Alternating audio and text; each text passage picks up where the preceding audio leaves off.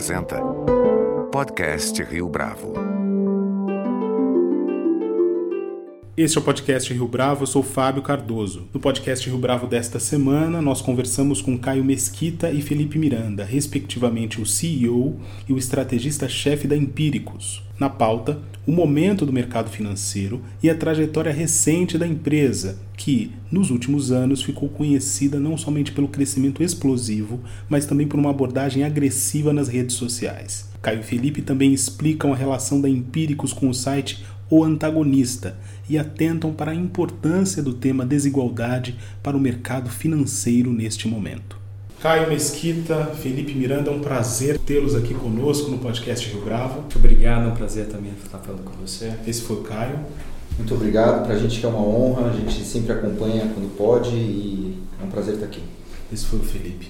De alguns anos para cá, a presença da Empíricos se consolidou no mercado e, sobretudo, nas mídias sociais, tomando como base um posicionamento que eu posso chamar aqui de agressivo em relação aos conteúdos, por exemplo. Daqui em diante, vocês pretendem manter essa agenda ou agora é hora de buscar um outro tipo de abordagem?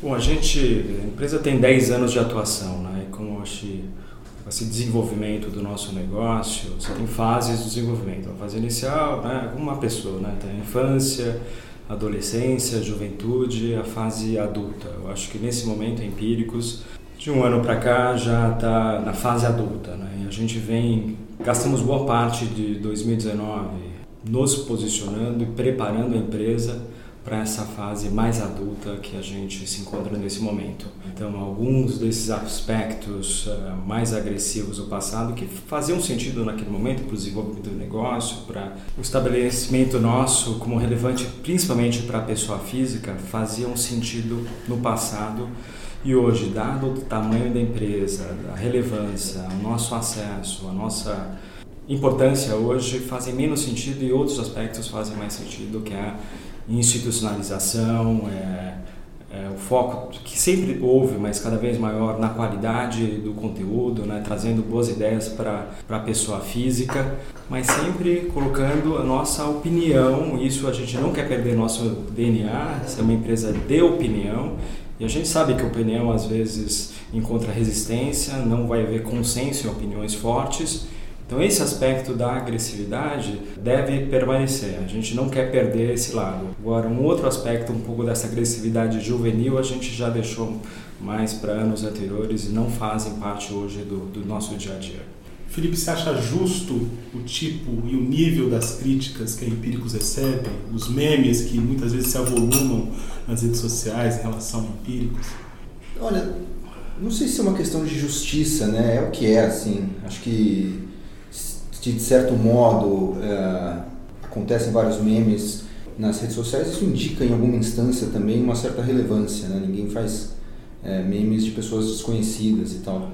Então, eu acho que reflete um pouco isso e acho que em alguns momentos acho que elas foram absolutamente justas. A gente já assumiu isso publicamente, né?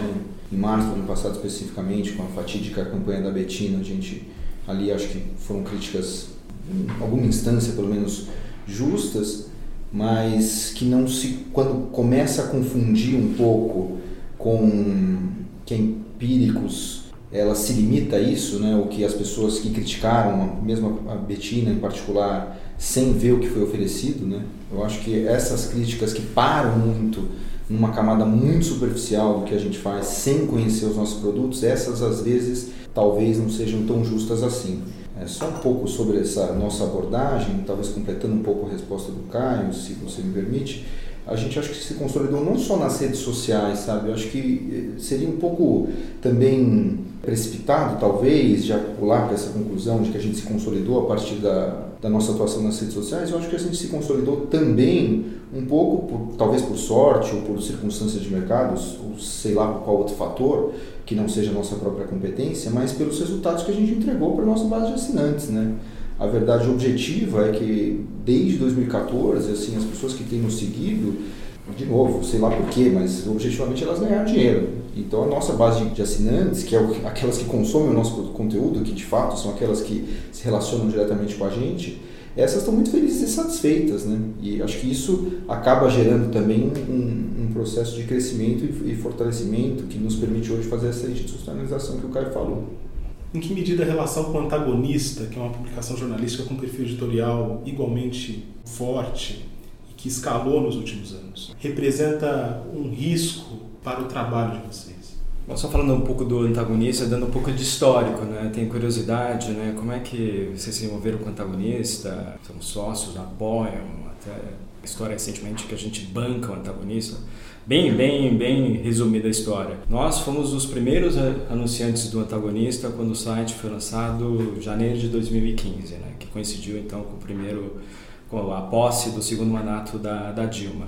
A gente via no antagonista como um projeto editorial interessante é, e depois se provou como algo bastante relevante no Brasil, né, inovador.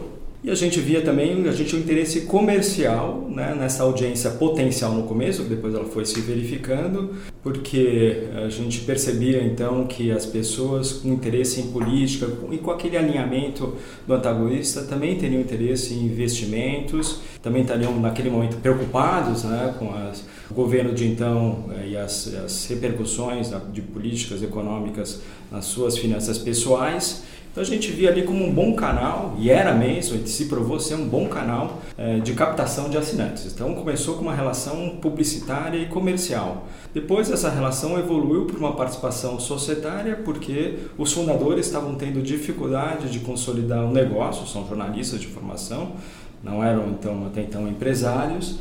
E, eles vendo então o nosso trabalho, acompanhavam o nosso trabalho, acompanhavam o crescimento de empíricos e percebiam então no valor, um valor da, de uma sociedade com empíricos para desenvolver, desenvolver o negócio. Isso que aconteceu então em 2016, no ano seguinte. Desde então, quer dizer, a gente permaneceu com uma relação publicitária lá, a gente capta leads, a gente capta assinantes lá, mas também progressivamente com o crescimento deles, relativamente assim, das duas coisas aconteceram. Empíricos perdeu uma importância relativa porque eles diversificaram as fontes de receita e a gente também, naturalmente, porque a gente, de novo, fez bastante campanhas lá, de alguma forma a gente já captou bastantes assinantes dos leitores antagonistas, a gente também diversificou as fontes de captação é, de assinantes. É um tema quente política, e não só política, mas eles tratam do establishment brasileiro, tratam de judiciário, tratam da Suprema Corte, tratam né, todas as questões, e eventualmente né, algumas coisas terminam de alguma forma sendo conectadas. Né? Então, essas também tem umas teorias conspiratórias de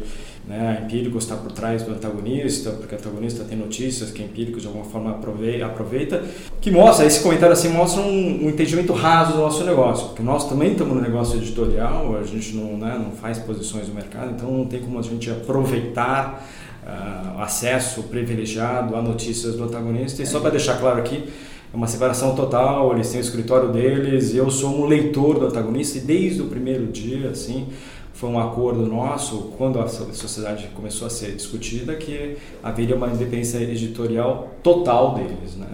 Seria também assim, quase uma audácia imaginar que a gente vai tentar censurar ou limitar um Diogo Mainardi. Ele coloca lá, né, ele tem a autonomia dele, publica, e o sucesso dele, dele como jornalista vem dessa independência.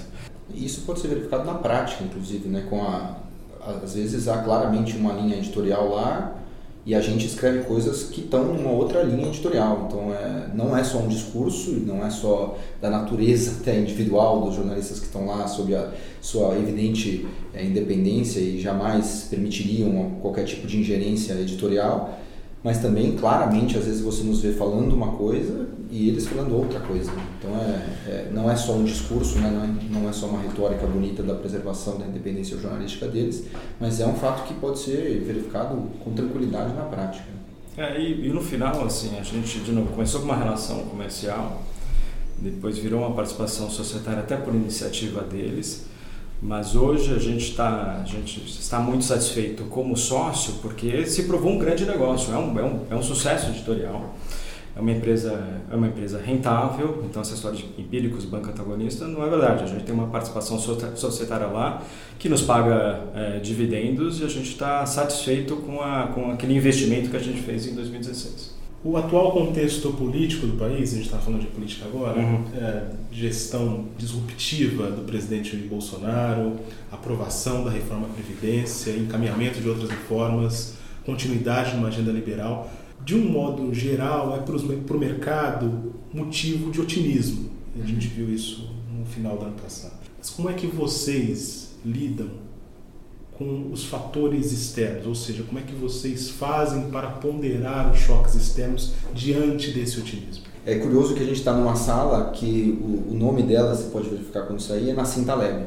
E o Taleb acho que é a nossa maior referência, e não à toa que Empíricos não é um nome como meu analista achou muito tempo, que se referia a Empire. Tem nada a ver com isso, é um sujeito, né, os cestos empíricos, que inclusive é, motivou o Taleb a chamar a empresa dele de Empírica também, e nós homenageamos o, o, o Taleb com sua Empírica através da Empíricos. Mas o, e o objetivo é justamente mostrar nosso ceticismo quanto à capacidade de antever esses fenômenos é, que acontecem, né, que é, como o coronavírus agora, e como esse veio o assassinato do líder militar iraniano, um atrás do outro. Né? Então são surpresas como essa, que não parecem raras, mas que acontecem duas vezes por mês. Então que raridade é essa? Né? São os famosos cisnes negros do Taleb, os eventos raros de alto impacto imprevisíveis. Então a gente não, não vê capacidade de antever esses cenários. Eu vi, inclusive, um grande gestor brasileiro recentemente, é, que confesso até com um desapontamento, mas ele num outro podcast dizendo que a função dele é prever o futuro como gestor. Eu discordo é, radicalmente dessa visão. Eu acho que não, nós não temos é, nenhuma capacidade de, de prever o futuro e o que a gente faz é justamente para essas situações ter sempre portfólios altamente diversificados. Então, esse mês, no momento que eu estou escrevendo, por exemplo, o nosso carro-chefe aqui, que é a carteira Empíricos, né, a nossa publicação que leva o nome da companhia, é, portanto é o nosso grande carro-chefe, a, a, bolsa sobe, ela sendo um multimercado, a bolsa sobe é, alguma coisa perto de 1% no mês e ela sobe 3% no mês. É, mesmo num, num, num, mês razoavelmente difícil para os ativos domésticos muito voláteis e tal. E por quê? Justamente porque ela é altamente diversificada. Então, se a gente está otimista com o Brasil, a gente sabe da possibilidade de um choque externo e a qualquer momento, incapaz de, de antevisão, e portanto a gente tem lá um bocado de dólar, tem um bocado de ouro, um bocado de opções de venda, justamente para se beneficiar eventualmente disso é o que a gente tenta, de certo modo, fazer o que o Taleb chama da antifragilidade, de portfólios que se beneficiem de choques e da extrema volatilidade, e fazer um pouco do que o Ray Dalio também insiste muito, que é o all-weather portfólio, que é você fazer um portfólio capaz de transitar por todos os, os tipos de, de clima que venham aparecer. É claro que se for muito bem, se o cenário global for muito bem, a gente vai muito bem. Se o cenário for muito ruim, não quer dizer que a gente vai muito bem mesmo assim. A gente vai pior também, mas a gente consegue transitar razoavelmente bem. E felizmente, isso tem dado certo. Então, que a gente, como a gente lida é justamente com a, a, a perspectiva de que a gente não sabe. Agora, não saber não significa não agir e não lidar. Então, a gente sempre lida com a perspectiva de, dado que a gente não sabe, o que a gente faz. Então essa talvez seja uma diferença importante da Empíricos perante a ortodoxia da gestão, que se coloca na posição de que sabe o que vai acontecer. A gente sabe que não sabe. E humildemente eu entendo que esse reconhecimento nos dá uma grande vantagem. Vocês acreditam que uh, Empíricos, o trabalho de vocês, inspirou mais gente a querer atuar no mercado financeiro? Pode parecer um pouco arrogante, né? mas assim, o, o próprio Taleb, quando veio para o Brasil, e, e, ele veio falou isso para a gente, que se surpreendeu com quantas pessoas conheciam ele aqui, conheciam a literatura dele, coisa que não... É claro, ele é um autor conhecido mundialmente tal, só, autor de vários best-sellers, mas não conheciam ele com tanta intensidade. E acho que a gente deu uma pequena contribuição para tornar mais popular aqui, sim, né? Eu acho que, que teve assim, são 360 mil assinantes na Empíricos hoje, né? num, num universo de um milhão e meio de pessoas cadastradas na bolsa. Então eu também acho que, com a devida humildade aqui, porque eu acho que a XP foi quem mais influenciou e quem mais transformou o mercado, mas é, e sem qualquer paralelismo a XP, mas eu acho que a gente compõe um dos elementos que contribuiu para essa maior participação ou interesse das pessoas físicas em ou se informar sobre investimentos em geral, sobre o Taleb em particular, ou mesmo a se dedicar profissionalmente à, à atividade do mercado de capitais. E, e, é porque a gente virou uma empresa de escala, né, de varejo propriamente dito. Né? Então, com uma relação direta com as pessoas. É muito diferente a relação da, da Empíricos com os seus assinantes barra clientes frente à relação de um dono de corretora ou de um dono de gestora. Então, todos os dias tem um texto de manhã meu, todos os dias tem um podcast, um, um áudio no Telegram meu. Então, a relação que se dá é uma relação de maior proximidade, pela natureza do negócio, que é uma, uma natureza de comunicação. Então, obviamente, a gente se comunica mais com as pessoas, as pessoas se sentem mais próximas da gente. Isso, a capacidade de você influenciar pessoas que estão mais próximas de você, me parece maior do que aquelas que estão longe de você. Então, num pequeno microcosmo ali, eu acho que a gente deu uma pequena contribuição, sim. Caio, você acha que tem muita informação no mercado financeiro? Até que ponto isso uh, gera mais ruído e atrapalha a gestão desses ativos, digamos? Vamos lá. É, acho que historicamente é, as pessoas não se interessavam pelo mercado financeiro e até acho olhando um pouco na parte de marketing, né, que a gente estuda bastante aqui, óbvio, faz parte do nosso negócio, é que os bancos fizeram um trabalho muito bom de desestimular o interesse das pessoas físicas em investimentos. Se você for olhar historicamente as campanhas de bancos eram não se preocupe com o dinheiro, a gente toma conta de você, seu dinheiro aqui está seguro, vai fazer suas coisas que a gente cuida disso. Né? Essa é a história é, até recente do Brasil, é, do, da relação da do brasileiro com investimentos, salvo, claro, uma pequena parcela, uma elite, né, um pouco mais informada, um pouco mais interessada, que participava mais ativamente, mas obviamente o número até de, de CPFs na bolsa até recentemente mostra que o interesse era, era, era, um, era um pequeno nicho. Né. De uns anos para cá, e aí, como disse o Felipe, XP, empíricos, e mais do que isso, acho que também tem uma questão aí, justamente como você iniciou a nossa conversa, das redes sociais e do acesso direto à informação que empresas como Google, Facebook, eh, Twitter é, permitiram. Né? Então as pessoas diretamente começaram a ser impactadas e também, do outro lado, também procurar por mais informações. Eu acho que recentemente, acho que aí também é aquela coisa do pêndulo, né? tinha pouca informação, acho que agora está tendo até uma, uma inundação de informação, né? Acho que inclusive as pessoas estão é, meio perdidas nessa história. Então, essas redes sociais, então você vê hoje incontáveis, né, YouTubers e pessoas assim do, do mais assim diferentes origens falando de investimentos e porque são bons comunicadores, né? Tem uma audiência que segue, há interesse das pessoas em investimento e as pessoas estão falando de investimento para essas pessoas com qualquer tipo e isso assim com qualidade questionável né e com comprometimento também qualquer, né? Porque você está lá no YouTube, amanhã você desliga teu canal e as pessoas que fizeram lá os seus investimentos baseados nas suas ideias vão ficar por conta própria, né? Então acho que a, nesse momento atual realmente está tendo uma um, inundação, né? Uma oferta assim maciça de informação e as pessoas estão realmente perdidas. Eu acho que aí o, que gente, o trabalho que a gente vem fazendo é estabelecendo cada vez mais, como disse o Felipe, essa relação pró, próxima com os nossos assinantes e para quem não é assinante da Empíricos, a gente está cada vez mais explicando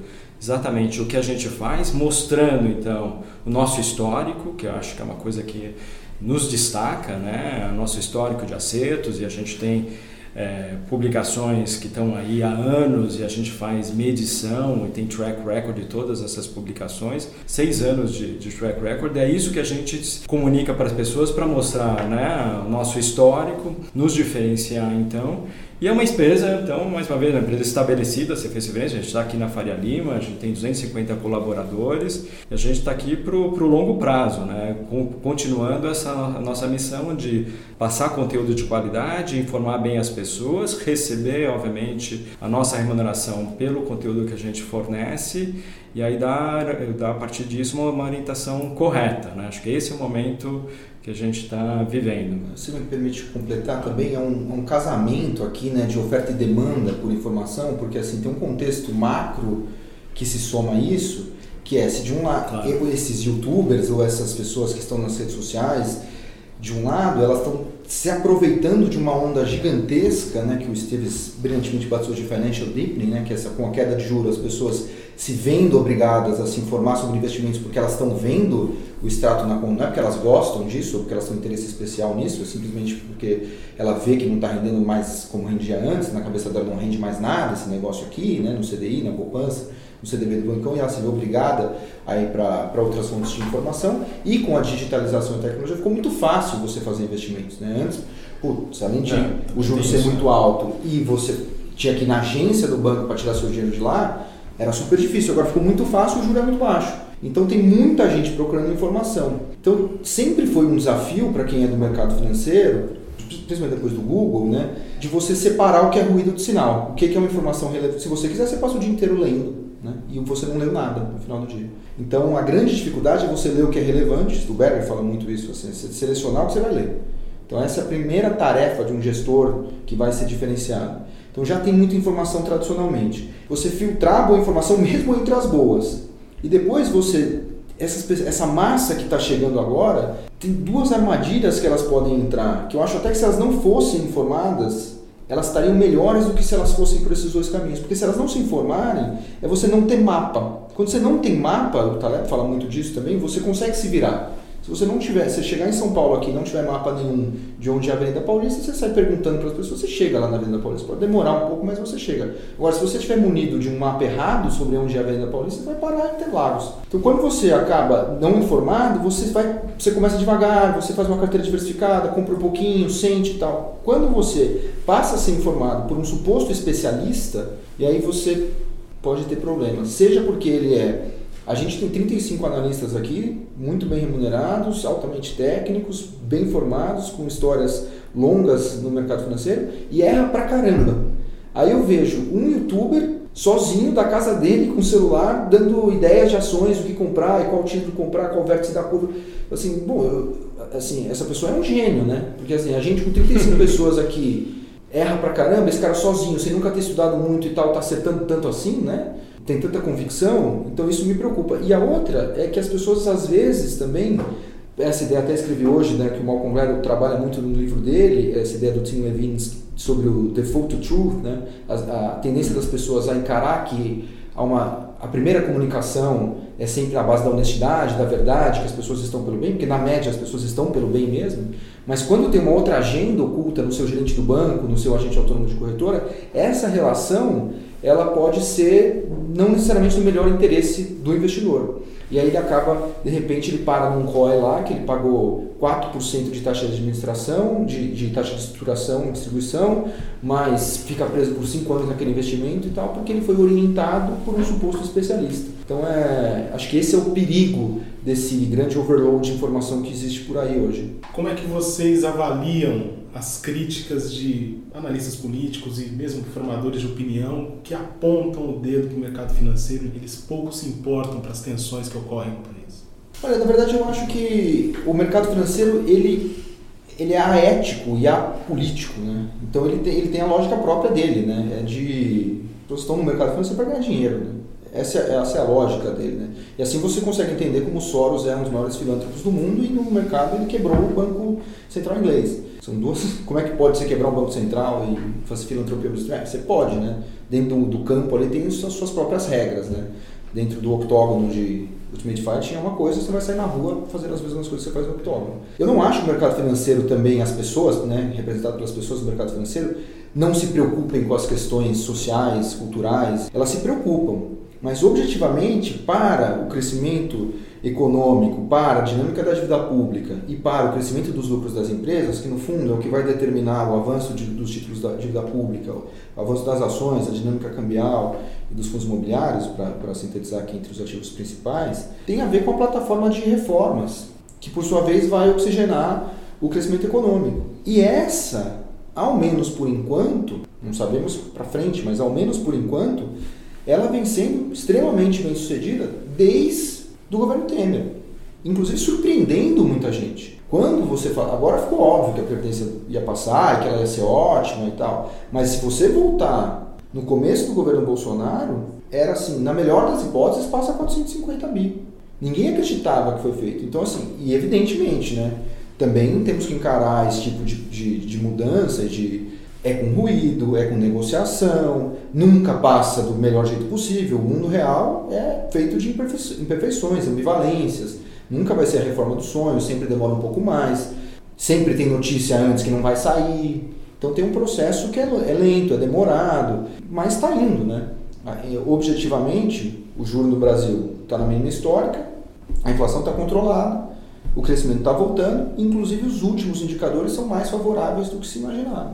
Então é por isso que o mercado financeiro, aparentemente, ele não está preocupado. Ele vai estar preocupado quando isso começar a entrar em jogo. E agora, até, até agora parece que não existe. A questão da desigualdade, que eu vejo muita gente, né, principalmente depois do Chile ano passado, a questão da desigualdade, é curioso que ela começa a entrar na pauta agora. Se você vir, ah, o Armínio tá, tem falado muito disso, coisa que o mercado financeiro não falava disso antes. Assim, ó, a desigualdade pode atrapalhar o crescimento econômico em determinado momento. O, o, o Ray Dalio fala isso, que um dos seus grandes, os grandes temores com o crescimento a longo prazo é justamente a desigualdade, porque na verdade o que parece estar acontecendo é que assim, a desigualdade ela não atrapalha o crescimento econômico quando as coisas vão bem. Mas quando está tendo crescimento e todo mundo está melhorando, você não se preocupa tanto com o vizinho. Mas quando a coisa aperta e aí não tem crescimento, aí a, aí a desigualdade vira um problema, as pessoas vão para a rua. Porque aí passa a incomodar.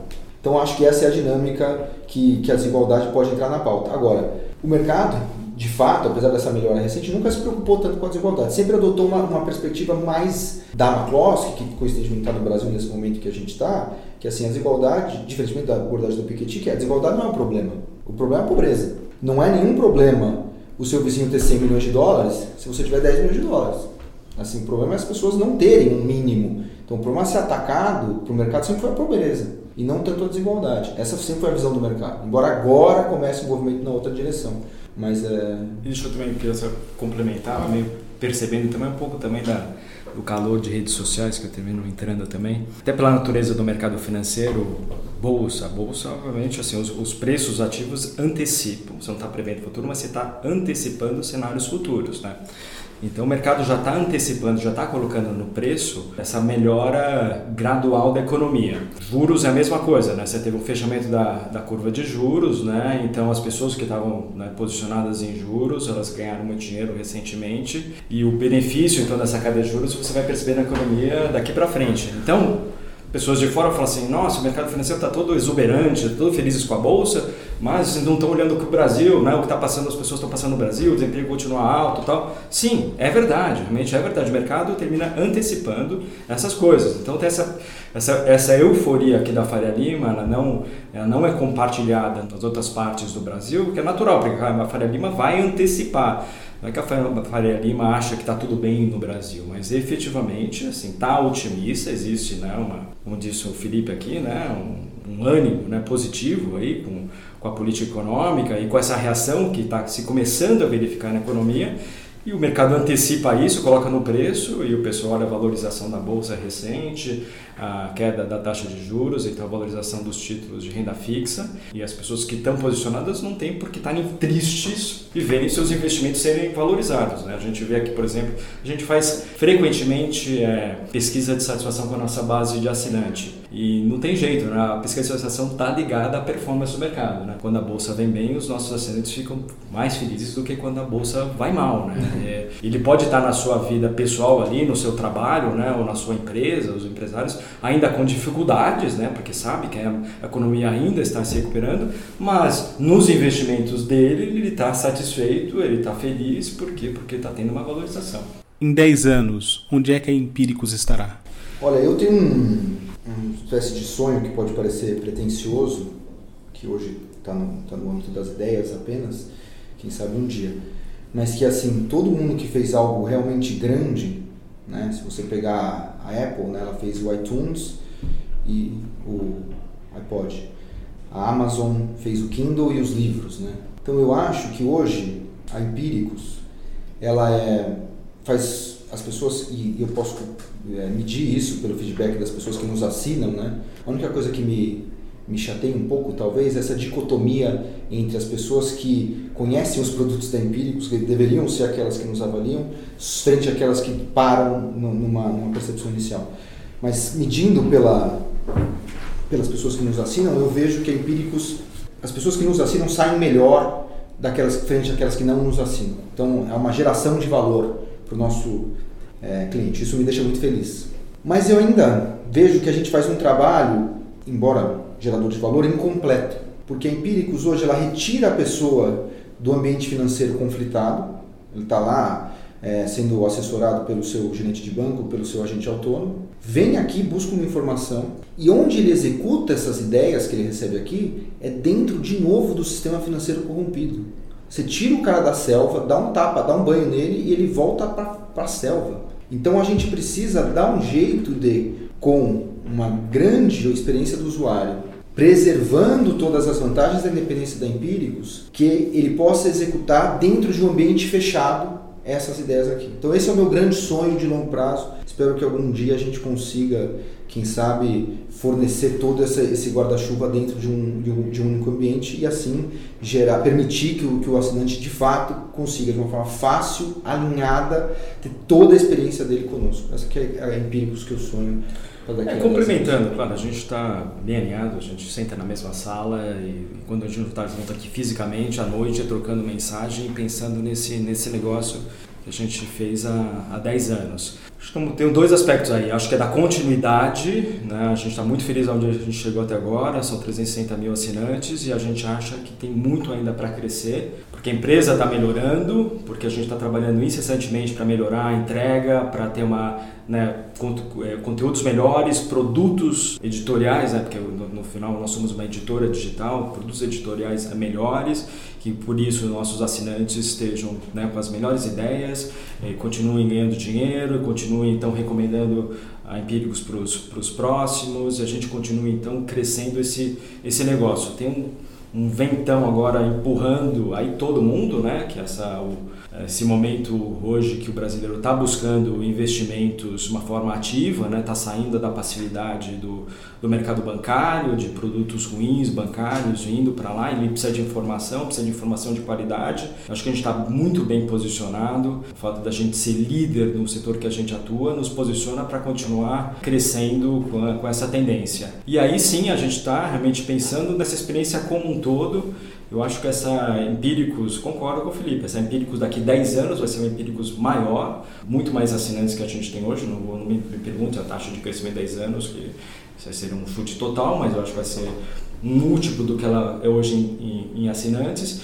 E eu acho que a gente vai, então, naturalmente é, construir então uma, uma, uma, arquitetura, um ecossistema onde as pessoas vão é, implementar e, e colocar na prática as ideias que a gente está recebendo e aí sim, claro, continuar a sua, sua trajetória, sua vida pessoal financeira e ganhando, ganhando dinheiro. Né? A gente está muito no final, assim, procurando uma perspectiva de política, então a gente está animado com o momento do Brasil agora, a gente está animado que as pessoas físicas estão se interessando, a gente está animado com a empresa no posicionamento, voltando lá atrás, a gente está animado também com a maneira que a gente está é, trazendo a empresa para essa fase mais adulta, é essencial esse negócio é, e nos deixa então assim bastante assim eu repito a palavra, animados com, com, com os anos que a gente vai enfrentar aí para frente. Caio Mesquita, Felipe Miranda, muito obrigado pela essa entrevista, pela participação de vocês aqui no podcast Rio Bravo. Muito obrigado, obrigado por recebê-lo aqui.